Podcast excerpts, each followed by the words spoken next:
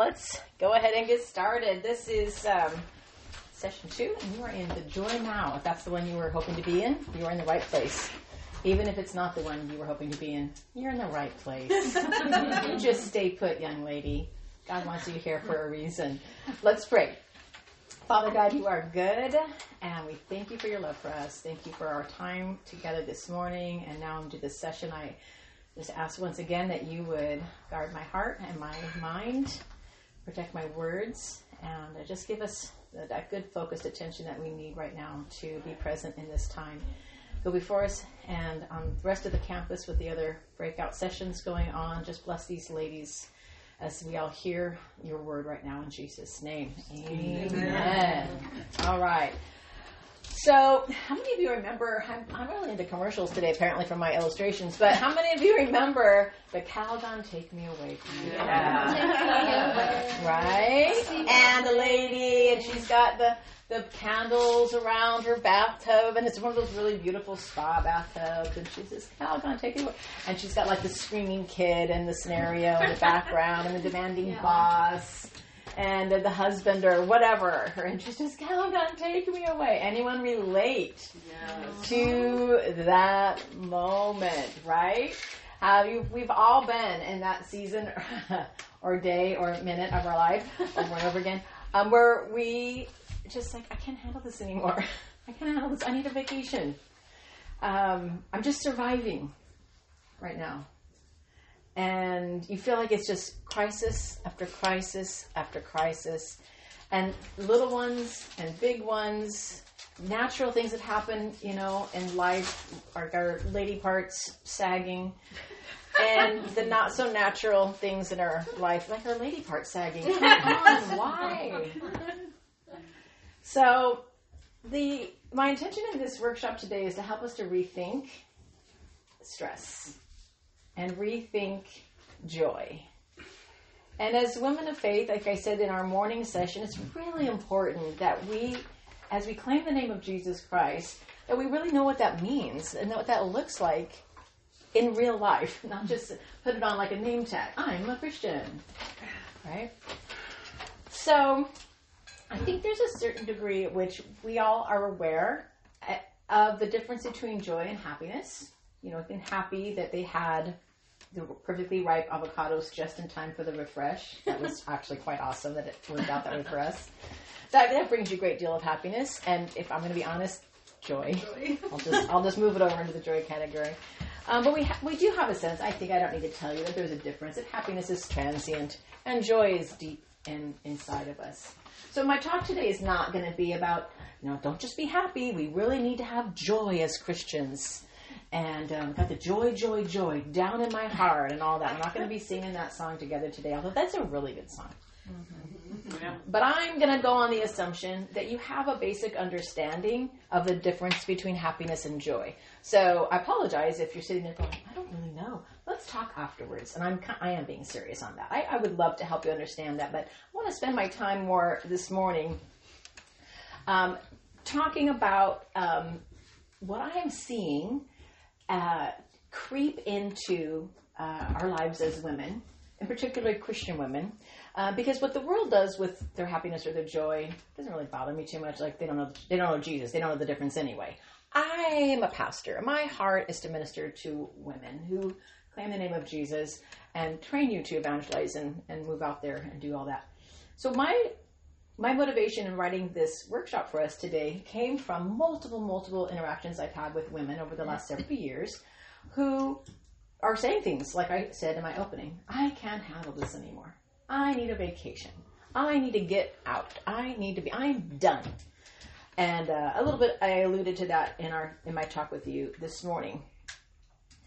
Um, in part, I I'm gonna just say this before I go any further. Hear my heart there's a great deal of likelihood that what I'm going to say this morning, you're going to be irritated with me about it. Sorry, I'm just going to tell you right now.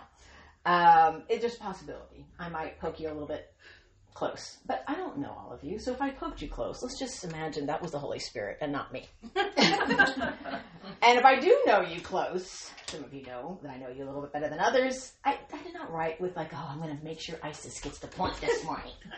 Isis. So don't go there. But I do that when the preacher is preaching. You're like, hey now, it's a little, a little close to home. So I'm just going to say that. And um, I just want you to hear my heart because I've, I've wrestled with all this stuff, and I'm going to share with you today. I'm not sitting on, um, you know, high stool. Oh, I actually am. um, but I'm not up here with all Judgy McJudgerson on you people because I do all the same stuff. So that's the only reason why I can speak with a little degree of experience and integrity on what I want to share with you this morning. So it's a human experience to go through trial. It's not unique to us as Christians. We just have all the Bible verses to go with it. Like, expect trial. You that's what you signed up for. I mean, that's basically the verse that says, In this world you will have Trouble. trouble and tribulation, but be of good Cheer. cheer, for I have overcome the world. And those verses, again, hear my heart here. I'm being heretical here. Those verses, well and good as they are, become pithy little platitudes that we can just stick on our name tag and we can pat someone on the back in the middle of when we're trying to encourage them to have joy now when we say, in this world we'll have tribulation, be of good cheer, suck it up, buttercup. You know, like, how is that even helpful? The answer is, it is not. It is not helpful. And so if we can pull back a little tighter into why we actually end up in that moment of I I shouldn't be saying it like this. I'm done. I'm out. I'm I want this to end. I know better. I'm a Christian. I have to expect trials and tribulations. If we can wind if we can wind back from that to what the core is that where did that actual thought process initiate, I think that will be more satisfying. In addition to that, there is a difference between your the trial that Jesus is talking about in tribulation and you having another root canal. That, that's not a trial or tribulation. I don't know. You know, it, it's annoying. It's frustrating, but it's part of the fallen world. So let's be careful. Also, then, what we put in the category. Category. Um, consider this. I'm like trying to edit myself. Be really careful. All right. So. We are friends. You guys like me. You get me right now. You're you're not going to write bad reviews about me on Yelp later, are you? you can. It won't do you any good. Anyway, I'll still talk like this at the next one. Anyway, remember Loverboy? The band? No. Come on! Everybody's what? Working for the weekend. Okay. All right, good. So I'm like, trying to reference a really naughty band at church. That's the mentality that this world has, isn't it? Everybody's working for the weekend. I'm not gonna. I'm not gonna really embrace the life I'm in right now because I'm just working for the weekend. That's the mentality that this that this world has, and our society has really done a good job at programming us in that mindset. Everybody's working for the weekend with our Calgon Take Me Away commercials, with our You Deserve a Break Today commercials, with everybody's working for the weekend. Thank you, Loverboy, for that. And in actual the vacation industry, people selling us vacations, they all make it sound like you got to escape the life you're in to have something fun and bolster yourself up enough oh. so that when you get back, you can survive what you're in, only to someday eventually end up in a vacation again. Mm-hmm. And while we can point to the world and advertising to say that they're at fault for, you know, creating that need inside of us, the reality is we do it. We do it. That's us. We want the pain to end. We want the, the trial to stop. We want the difficulty to go away. We want the relationships to be more natural and not so exhausting. And we just want it done. We want it to be easier, right? But when we get ourselves in that type of a mindset, it's really a setup for disappointment. Because we end up with this, are you kidding me? mindset. What else is next? Mindset. Because nothing that I'm actually working for out there, the Loverboy song, working for the weekend, the Calgon Take Me Away, that bathtub's going to drain and you're going to be left with the ring around it you're going to have to clean up later that trip's going to be over and you're going to come back to California and the smog and the traffic and your boss and, you know, somebody eating your good cheese. it's going to happen. None of that out there lasts. So here's my second Hear My Heart. Or is this my third one? You need to take a break. So this isn't me going, you know, suck it up and you, you know, you should just survive it anyway. I'm not going there. So don't be like, oh no, what are you going to tell me? It's really hard right now. I'm not going to tell you that. But I'm going to ask you to really rethink your mindset on this. Yes, you do need a break. Yes, you do need to relax. You do need you time. Okay, you do need to pamper yourself. But we can do better, ladies, as godly women. We can do better than to talk like this amongst one another. Um, on that day when you're really exasperated and you need to let it out, please have an avocado worthy friend that you can tell that to. Please have someone in your life that you can trust with your heart who won't just stab your cheese with a fork. Oh, that sounded mean against my husband. I love my husband. I didn't mean that. He's so super duper avocado worthy in his own special, special way. he can. That's the thing is, he can stab my cheese with his fork anytime. Now you people are different. Don't you show up with your fork and stab my cheese? Let me get to know you better, and then I'll let you know if you can do that. So take, give yourself a break and have people in your life that are willing to hear your heart and can handle you when you're just at that I can't handle this any moment anymore moment. Please hear my heart on that. I'm not saying don't talk like that. I'm saying be careful how you allow that to continually define how you move through your life. Be careful how you allow that kind of Calgon take me away mindset to define how you're moving through your day and how you're surviving your job and your relationships. Be careful with that kind of mindset and ask God to check your heart on on if that really has seep, seeped in to how you're how you're living and how you're moving through your life.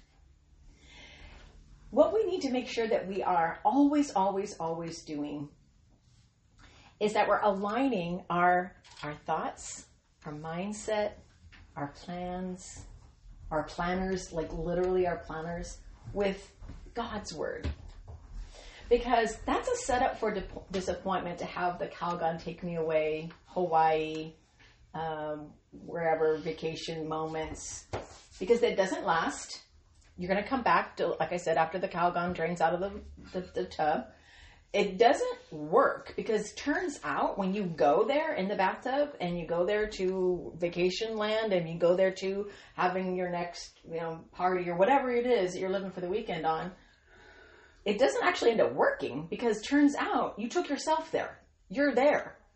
You didn't get to transmogrify your little personality and all your problems. And nobody else fixed themselves either. You just changed locations and everything looks pretty for a moment. You come back to reality. And in addition to that, you keep on needing more intensity of that getaway. You just need an entire box of Calgon now, right? You're going to add your, you know, essential oils to it or whatever. Really beef it up.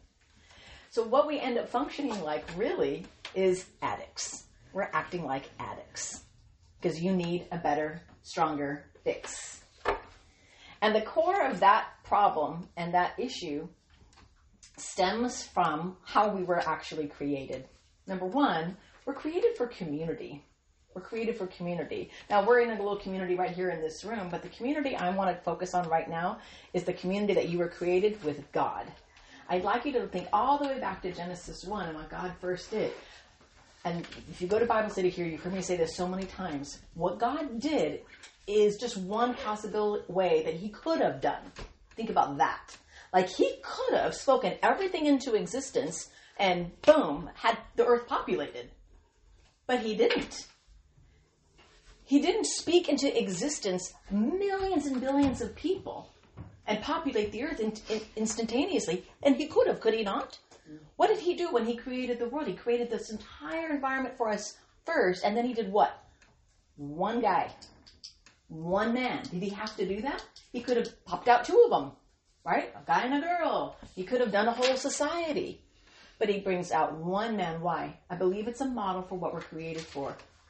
One God, one man, us and him united. So we're created for community, and first that community is with God. And if we miss that, everything else starts falling apart after that. Next, we're created for community with ourselves. And I think we missed that part too. Adam was alone with God for a while. He didn't just grab his grab a rib and make Eve right away. He had time with God for a while. So if we're going to go back to how things are and how things could have been, I mean, how things were and how things could have been before sin, let's go way, way, way back and think about that. We were created for community with God. We were created for community with ourselves. Nobody else chattering around. Nobody else but just me and God and inside my own head. That alone time. And so with that, I'd like you ladies to encourage you. And some of you will find this very easy to do and it comes very naturally to you. And some of you will find this more challenging and even scary. I've talked to women who say that they would never do this. But I want you to be okay with quiet. Mm-hmm. I want you to be okay with being alone. And I want you to be okay to feel. I want you to be okay with quiet. I want you to be okay with being alone and I want you to be okay with feeling feeling sad. Be okay with it. Go there. Feeling crazy. Ah! Feeling overwhelmed. feeling nothing. Maybe you don't even have any feelings at all. You're just done and drained. And you're just so used to surviving that you don't even have time for emotion. Be okay in the quiet. Be okay to feel. Be with yourself. And schedule it because you're going to go home from this workshop today and you're like, that's a good idea. I need some alone time. Doggone it. She was right. And what are you going to do? Right back to work on Monday or Sunday, right? And you're just going to keep going. And you're just going to keep doing. And you need to take time to be Period. Full stop. E. So we are created for community with God. We are created community within ourselves. And that's not some weird new age you get in touch with your higher self nonsense. That's literally how God ordered our hearts. Be okay with that. And then we need to be in community with one another. Look to your right. Look to your left. Let her know. Look at her eyes. Actually, you know what? Look at your neighbor's eyes. What color are they? Purple. Purple. Family. We're brown. Brown. Brown. We need to be in community with God, with ourselves, and with others. We need to be in it available for the easy relationships, the ones that just just it's like breathing. It's so simple to be in relationship with that person. You love it, you cherish it, but you need to be okay to be in community with the harder ones too. Here's the deal. And I'm not talking about toxic, destructive people, so please hear my heart on this. That's different. Don't don't take don't bring toxic people into your life continually. That's like on purpose drinking rat poison. Don't do that. It is. It's like rat poison. Don't do that. So if you need help defining who's being toxic in your life, you need to have a good therapist, or I'm free. Just call your pastor Jennifer. Um, so I'm not talking about toxic people. I'm talking about harder, challenging relationships. No one on purpose gravitates, unless you've got a psychosis, and we can talk about that too. No one on purpose gravitates toward pain. Don't do that. You, you, we naturally move away from it. If you're healthy, you will. But I want to challenge you to be okay with being in community with hard people, challenging people. You know why? Just listen. Here we go, ladies. God's giving you homework. the challenging people in your life, and you're like, that's my husband. The challenging people in your life, God gives you your homework. Some of you married your homework. Yep. Some of you were born into your homework. Look at this yeah. whole family row right here. We can meet individually. We can work it all out. but you need to be in community with the with the easy relationships and with the hard ones. Don't avoid the hard ones unless they're toxic, rat poison, and get help if you're not. If you can't get away from those toxic, that's totally different. It's true. You need. I need help sometimes too with that. We need people who will be speak truth into our life with that. those easy relationships are that respite that we need. Where your brain doesn't have to think as hard these are the shoulder to shoulder relationships, and every now and then you're pouring more into her, and then sometimes she's pouring more into you. Those are the the easier ones, but it's mostly shoulder to shoulder. The challenging ones is when you're pouring and pouring and pouring into that person. you know what though? God brought you into that person's life and be okay with that for a season. And if you need help, again, this seminar, this workshop's not about boundaries. So if you need help with that, we can talk about that another time. But ask God to help you have discernment in that area. Next, you need to be in community with the world. Our source of pain often feels like it's the world. You remember that song? I'm sorry, I'm totally dating myself with all my metaphor, and my examples today. So sorry about this, but "You and Me Against the World." Remember that song? No. sorry, you have to be like 50 or older to know. I'm well, so can sorry. You sing it? Yeah, you and me against the world. Sometimes it feels like you and me against the world. I don't remember that It's old. Look it up on YouTube or something. Whatever you kids are doing these days. Our source of pain oftentimes feels like it's the world, and Christians we get a little weird about that amongst ourselves, our little communities. We need to be in community with the world. The world is lost too. And while it is a source of pain, it's part of God's creation, as broken as it is. And we shouldn't think of it as the enemy.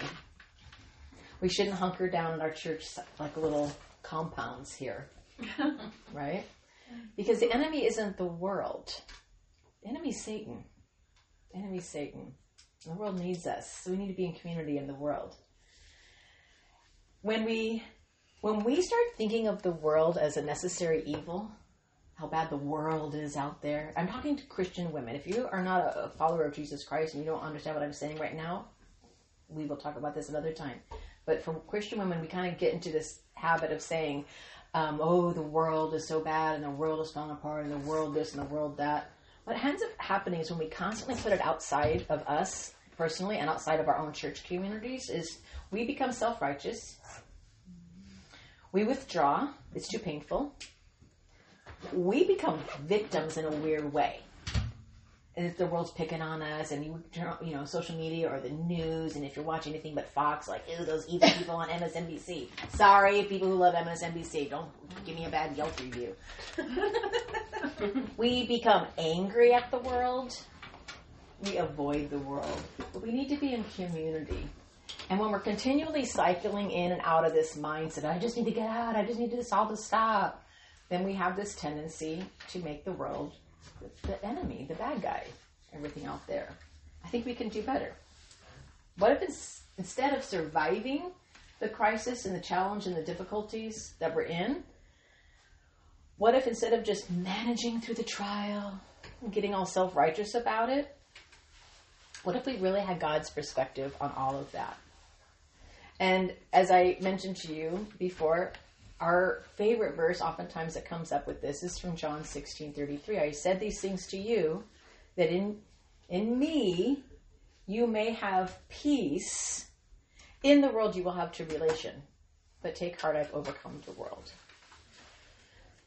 And again, like I said earlier, God could have done it any way He wanted to to get everything settled in and get us where He wants us to be. And He could have just, as soon as we said Amen and got baptized and became a Christian, out you go. Like you get raptured right there. Everyone has their little individual rapture moment. Everybody else, suckers, they're staying around. but that is not how God designed it to work. We say Amen up from the water and up from the grave we arose from baptism, what have you, and we still got to deal with the world in this world you will have tribulation, but take heart. Why? I've overcome the world. So we shouldn't be flipping tables and oh, telecom take me away all the time in, in our mindset. If you want to find out, and I'm sure most of you know this already, if you want to read just people who really have issues with the world and what's going on, read the Psalms. Listen to this out of Psalm 6. Our, first of all, our desire for relief our desire for relief is okay because it's natural. We were made to be whole. So let me just say that before I read this. Our desire for relief, for, the, the, for it to end, is a micro view of the ultimate end, that God's going to redeem everything. That's why all good stories and all good movies and all good books that you read have a happy ending. We like to see character development we like to see things resolve. People get better. Everything moves towards something positive. That's why when a movie and a story and a novel and a book or whatever end and it's very discordant and very difficult, we're like, that was not satisfying. It leaves you feeling really empty. Why? Mm-hmm. Because we were created for things to be wrapped up. So, in a micro sense, your sense of, I just want this all to be right, is just exactly true. This earth is groaning for everything to be made right. But we don't, we don't need to sit around and live in that mindset. Um, God is, Christ has overcome the world. Listen to the psalmist in Psalm 6, Psalm 6. I love it. So real. Oh Lord, rebuke me not in your anger, nor discipline me in your wrath. Be gracious to me, O Lord, for I'm languishing. Heal me, O Lord, for my bones are troubled. My soul is also greatly troubled. But you, O Lord, how long? How long? Insert any other expletive in there. It's like, for crying out loud, Lord. Turn, O Lord, deliver my life. In other words, he's saying he feels like God's turned his back on him and he's looking at the backside of God. He says, Turn, O Lord, deliver my life. Save me. Now listen, listen. Verse 4, chapter 6 of Psalm. Listen to this point. This is so important. Turn, O Lord, deliver my life. Save me for the sake of your steadfast love. The psalmist gets it completely right, pours it out, cries it out, yells it out, a little bit cussy right there on verse 3. Maybe I'm just reading into the Hebrew. Just if in that exasperated moment, again, leave me a Yelp review if you don't like that part of it. But he says, Save me for the sake of your steadfast love. Where's his attention? How, what is he going for? Your love. I want you for the sake of your steadfast love. Verse 5 For in death, this is so perfect. In death, there's no remembrance of you. That's a little melodramatic. Like he's saying, like, if I die, no one's going to remember me anymore, and no, one, I'm not going to be able to talk to you about you anymore. So it's a little melodramatic. He's like, I die because of this, right? In Sheol or hell, who will give you praise? Again, a little melodramatic. I'm weary with my moaning. Sounds like a toddler, just a little. It really does, a little bit. Mm-hmm. Every night I flood my bed with tears. Oh, Emma, Emma, Emma. right. uh, yeah. But this gets better. It gets better. Verse 6. This is in the Bible. I'm just flat out reading it from the Bible, you guys. I drench my couch with weeping. Do you now? just drenched. wow. I love this. Drama much? All right, my my eye. Don't let her read this. She'll be quoting scripture, and you'll be. I should be like, I'm quoting scripture. Don't let her read this one yet. Give her some really good stuff out of Revelation. Learn, that, learn that about. That's like a lot of scary stuff. Anyway, she'll like give up. Verse seven. My eye wastes away because of grief. It grows weak because of all my foes. You get it? Are you seeing what I'm saying? This this earnest cry, honest cry out to God, but what I love is this pivotal moment here in verse 4 save me for the sake of your love. We should desire relief, okay, and have that joy now if our motivation is correct. Our tendency is desire relief because I want it done. All right. No, sorry, but how many of you have had a root canal before? I've had a few. A couple, but my, my sister has never had a cavity. Wow, whatever. Never had a cavity. And I just got the teeth. That, I got straight ones, so she had to have braces. I shouldn't have said that. I'm sorry. I love you, sis. Which sis? Becky. Oh. Anyway, whatever. Oh. I shouldn't have said her name. Anyway, I love you. She'll never listen to my podcast. Oh, who knows? Maybe she will. We should desire relief for God's reputation and God's great name. I'm in the middle of a root canal. I want it to be done. If they stop right then, is that going to give me any ultimate relief, though? No. I got to go through the rest of the thing. I not only have had a root canal, I've had major, major reconstruction surgery inside my mouth. Good times. That's really scary stuff. And bone grafts, the whole nine yards. Have you ever had a full on tooth removed? When your doctor like basically stands on you and she's put her foot on your thing and she's pulling like this, like it's an old time western with that barber pole going around. You're like, uh-huh. just bring out the you know, mallet and hammer might as well. Wisdom and if she stops right, yeah. if she stops right there, the pain ends that moment, right? That, that does it. Back. Exactly. Back. So we should desire relief from our trauma, our situation, our story, what we're going through. But we need to have it in God's time and be willing to submit to that and it's for God's reputation and name to be great, not for my relief to end. That's the difference. That's the point. And I want the relief to end. If you know my story, I've been through a lot. Most of you probably know my story. Um, I'll, I'll give you the link to it. It's on my podcast. But we should desire relief not for my sake and my everything to be happy, but for that God's name would be made great. Next, we should confess and we should be willing to get rid of sin in our life. And I get that's why I've made a point earlier about saying don't stop pointing at the world and everybody else out there for the trauma and the trouble you're going through. Some of you are legitimately traumatized and trouble because you've got some serious world stuff going on in your life. I get it. I'm not dismissing that. But we need to have that honest, you know, hashtag check your heart moment too. You need to be like, God, check my heart. David was perfect at all this. Psalm 139 is exactly this. David spends most of the psalm just amazed at how awesome God is. And then he's praising God, and God, you've done this and you've done that, and you've provided for me here, and you're, where could I go to hide from your spirit? I can't because you're always there, and all the days are planned for me, are already ordained. You know all of them, and all of a sudden, Dave has, David, Dave. Dave has this little moment. Dave says, and you didn't even pay extra for this. this, this is all part of the price of admission. Dave, David, I can't even say it right. In the middle of Psalm 139, Dave's been praising God, and all of a sudden he's like, wait a doggone minute. And he looks around and he says, all these people out here are bad, if only you would slay the wicked, he says. Away from me, you bloodthirsty man, he says. And they speak of you with evil intent, God. Your adversaries, your enemies out there, they're misusing your name. And then he gets all self righteous. Do I not hate those who hate you, O Lord? Don't I abhor those who rise up against you? He says, I have nothing but hatred for them. I count them my enemies. Super dramatic, right? And then all of a sudden, it's like God gets him hold of him. The Holy Spirit comes in and he says, Oh, search me, O God. Check my heart. And he has that check my heart moment. And he asks God to say, to tell him if there's anything offensive in himself. And ladies, that's what we should be doing as well. In those times when we're just ready to flip the table and be done and stamp out of the room like we really were a two year old, We've all had those moments.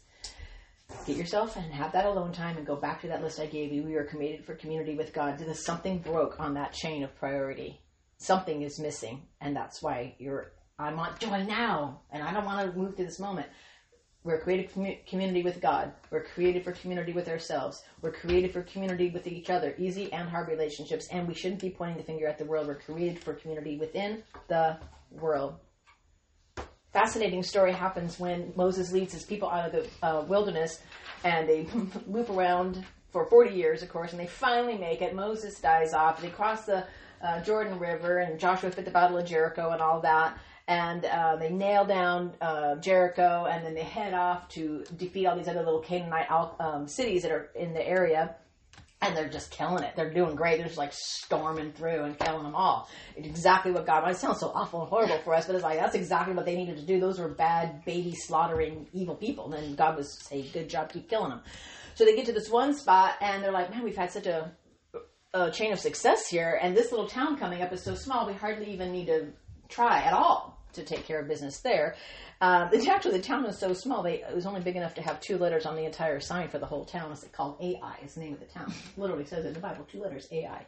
So they send like a minuscule amount of people in there to go fight this town, and they get in there, and God says, hey, before you go, uh, make sure everything that's supposed to be uh, destroyed gets destroyed. Destroy the king, destroy all the stuff, and um, uh, make sure you save the good stuff for me and me only. And yes, we got it, God, we do that. So they go in, and they completely um, get their clocks cleaned. And they come home it almost says literally with their tail between their legs it says their hearts melted before them like wax in that story and so they come out, and Joshua 7, it picks up, and Joshua tears his clothes. He falls face forward to the Lord. He's like completely stunned at this defeat. And he said, What is happening? He says, Alas, sovereign Lord, why did you ever even bring the people across the Jordan River to deliver us in the hands of the Amorites to destroy us? If only we had been content to stay on the other side of the Jordan. He's having a moment, isn't he? Calgon, take me away. Pardon your servant, Lord. What can I say now that Israel has been routed by its enemies? The Canaanites and the other people of the country will hear about this. Listen, listen to Joshua's heart, what he says. All those other bad guys out there are going to hear about this, and they will surround us, and they will wipe out your name from the earth. Who's Joshua concerned about? God's reputation. Same thing from Psalm 6. Save me for the sake of your steadfast love. What then will you do, God, for your great name. What will you do for your great name? Joshua's trouble and Joshua's trial are all about God getting the glory to make it right. That's the attitude we need to come to with God when we're at that point of like, eh, make it stop, God. Just get on your knees, God. Make it stop for your glory. Because if I'm a knucklehead and I'm irritable and I'm not handling this well and I should be and I confess that I will be, but your name's not going to be made great, what do I need to do? What's in my moment right now in this homework assignment of, of a person you've brought in my life or these continual back to back to back to back situations you keep on bringing into my life that I need to lay down before you and submit to you. So the Lord says to Joshua, stand up. What are you doing down on your face? And I love that because God could have said, again, always think about this. He could have said, You're right to be on your face. You deserve that. Because you guys blew it and you went in and you completely didn't obey what I said to do. So stay down on your face. He doesn't. He says, Stand up. What are you doing down there? Israel has sinned. They violated my commandment, my covenant, which I commanded them to keep. They've they've taken some of the devoted things, they've stolen, they lied, they put them in their own possession. See, by Joshua going in and having his moment with God, God's able to speak to his heart and tell him exactly what's happening. But he goes back to that relationship with God. Long story short, he ends up finding out this poor little guy, uh, Achan. He was Aiken later on, but um, he. I just couldn't resist. Well, how do you resist a name like Aiken? It's so easy. It's just like low hanging fruit. You got to see it. So he ends up wiping out Aiken and his family and even his donkeys. It's like, ooh, the donkeys too. Like, whoa. All right. So God wasn't messing around. All right, here we go. Instead of praying for relief, pray for God's name to be made great. Even if he never provides you relief. And that's a tough one. What if he never relieved? And what if the day that you said, when is this going to stop? I'm so tired of all this. I can't handle anything anymore. You got another big old thing tomorrow. What if he did? That's not realistic to say that. This side of heaven, you're not guaranteed, you know, to live in Cabo. You're not guaranteed some beautiful getaway Calgon experience with, you know, your masseuse Carlos waiting for you to peel, peel your grapes. So instead of praying for relief, pray for God's name to be glorified and pray for wisdom in your moment. Pray for wisdom. Moses did that. He spends an entire psalm talking about God and God's power and how awesome God is. And he says, uh, very philosophically, he says, Our days may come to 70 years or 80 if our strength endures. How many of you feel like that? You're like, oh, how many more years have I got? Yet the best of them are but trouble and sorrow. The best of all those days are trouble and sorrow. They quickly pass and we fly away. If only, listen, if only we knew the power Ready for what he says next? Of your anger. What? That's mean. I don't know the power of God's anger. Why didn't he say, if only we knew the power of your love? Ah, he didn't. he didn't. God's judging this world. Right? If only we knew the power of your anger, we would get our act together. Turns out. Your wrath is as great as the fear that is due you. Wow. That won't preach on Sundays most California churches anymore. It won't. So what does Moses say? Teach us to number our days, that we may gain a heart of what? You know the verse, wisdom. Wisdom. And I love, love, love Moses' next words. He says, Relent, Lord. This is enough. Calgon, take me away. I think it's in the Hebrew. Relent, Lord. How long will it be? Have compassion on your servants. And this is when the love comes in. Satisfy us in the morning with your unfailing love, that we may sing for joy and be glad all our days. Make us glad for as many days as you have afflicted us.